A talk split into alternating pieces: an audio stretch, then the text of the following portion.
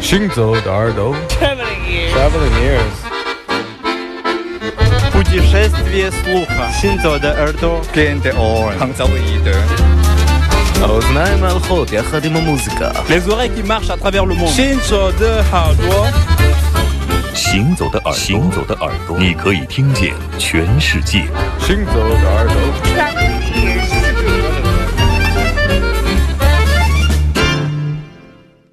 这一小时，欢迎继续回来《行走的耳朵》。对，为什么我们一反常态没有先播歌曲？刘倩习惯性的动了推子，我说先说话，先说话。下面这首曲子，想要借大家的耳朵来判断一下乐器是什么。最近我研究一批老的录音，九十年代初期的一个日本的一个 DAT 的磁带，非常好，年轻人有好多好多的没有出版过的现场的录音。有一盒就是一九九二年的在仙台举办的亚洲音乐节的这样的一。一个新音乐的一个演奏现场，有传统音乐，但全都是新的作曲，是很前卫的音乐，有管弦乐的，有单独乐器的，也有民乐的。我就听了这个，然后我就传给老丹，我说你听一下这个弹拨乐器到底是二十弦筝、十七弦筝、二十五弦筝，就日本传统乐器，还是伽耶琴？我说还有点像萨摩琵琶，我听到敲板指的声音，我听到一点。老丹说，嗯，都不像，但太像古琴了。对，后面我一听，昨天晚上听了十几遍吧，我觉得分辨出来了吗？我觉得还是有点像。古琴，但是我真的是很难想象，在一九九二年的时候，有一个中国的琴家会去日本用这样的方式去演奏一种新的音乐。我觉得，如果是一定要把这个人找出来，我觉得是一个天才。我没有听过用古琴这么早的就进行这样的演奏的，所以说今天想借由我们听众朋友的耳朵来听一下，分辨一下他的声音、他的音场、音域和以他的手上的感觉，是不是古琴，还是韩国的加耶琴，还是日本的所谓的多少弦的筝。嗯，听一下这首曲子，没有名，也不知道演奏家，都是有待考察的。这条路还很漫长。抛一个问题给大家听。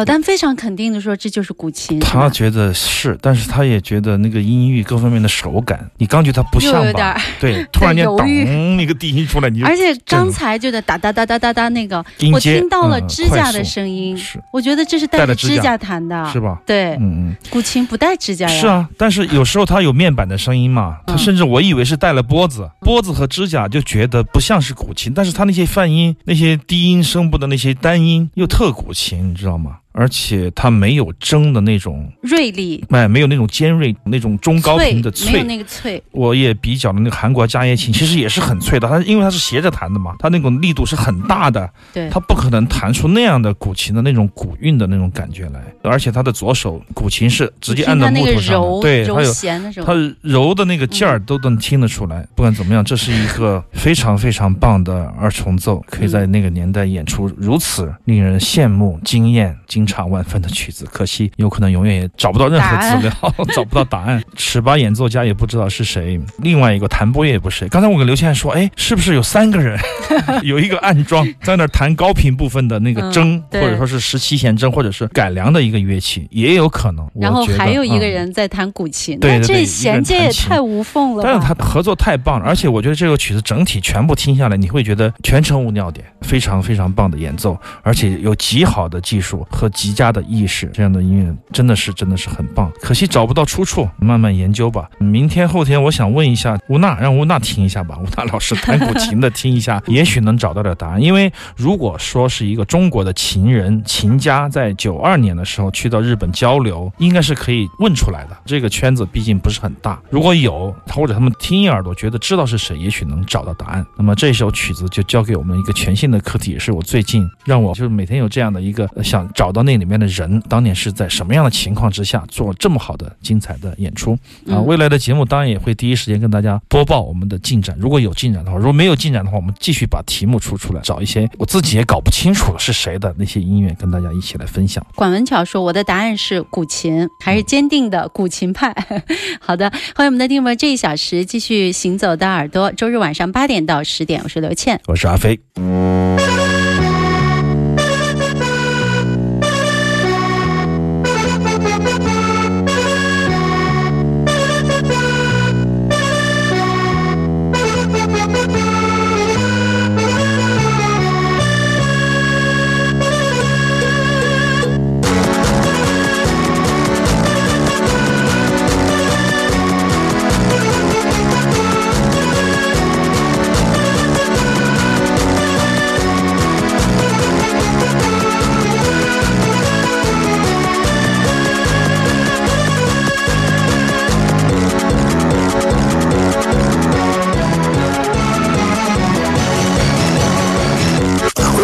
indicator The spirit is farewell And the people come back To us again. can tell. And there is no one to blame. We're eating crime, eating crime. Nothing's ever be the same again It's a final countdown. The final countdown.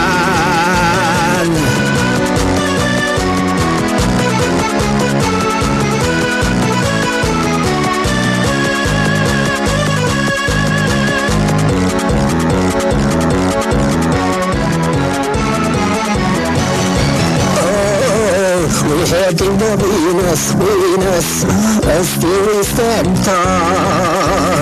There's so many nesin Ömrü tam nasıl Hesabını layık tutkal En be fine. I'm sure that we're all made so so It's a final countdown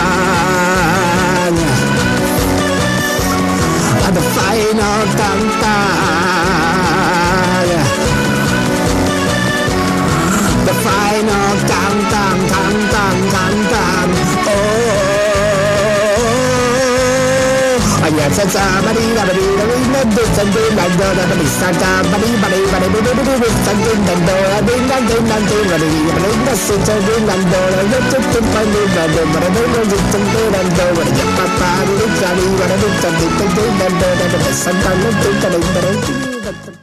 我们前两天在阿那亚参加猫王电台复活节的时候，直播的时候也放了一首《黄大旺》，但我觉得，嗯对，那是那天晚上两个小时最燃的一首。好像唤醒了很多昏昏欲睡的听众，也吸引了许多或者一点点吧，就不明真相的。听众进入到这个直播间啊，就是靠这首来打差一排了啊！好像就是播了这首，然后我们的听众数量一下破万了。真的假的？你说的好像 有点吓人。我有点恍惚了啊！大半夜。Final Countdown Europe 这个欧洲乐团，不知道。八零后可能没听过，那这个前奏一响起，大家应该 都知道了吧？但有时候你会觉得耳熟，但是你不会去在意他是谁唱的，嗯、或者说是你已经错过了这个青少年时期听他们的一个机会。瑞典歌曲，但是黄大旺唱这个最后倒数特别有意思，后面的 rap 后面的那个说唱，我觉得特别棒。他怎么唱的让我有点难过呀？哎。这就是是不是艺术的效果？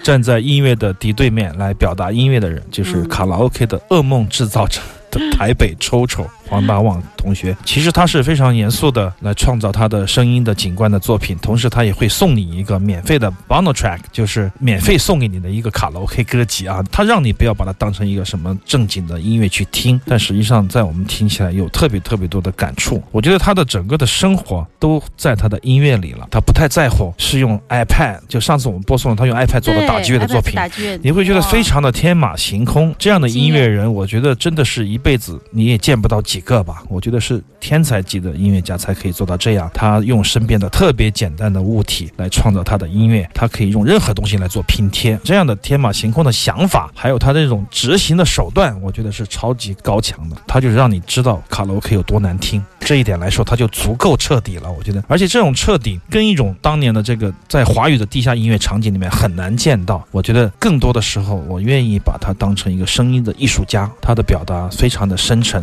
看上去非常的戏谑，实际上他是有着非常的深层次的思考的。我觉得这种思考，每一个听众、每一个歌者都应该向他们学习，应该去求索的一个东西。因为艺术探究的并不是最终的一种表现，而是真正的的东西，对思想的表达。而且这种传达，通过黄大旺以他的这种方式来表现，我觉得跟他的人再贴切不过了，非常重要。群里有朋友说我有多爱他，我觉得他就是一个天才，一个华语世界不可忽视的，永远都不会被消灭的台北臭臭。你也很难找到第二个这样的人。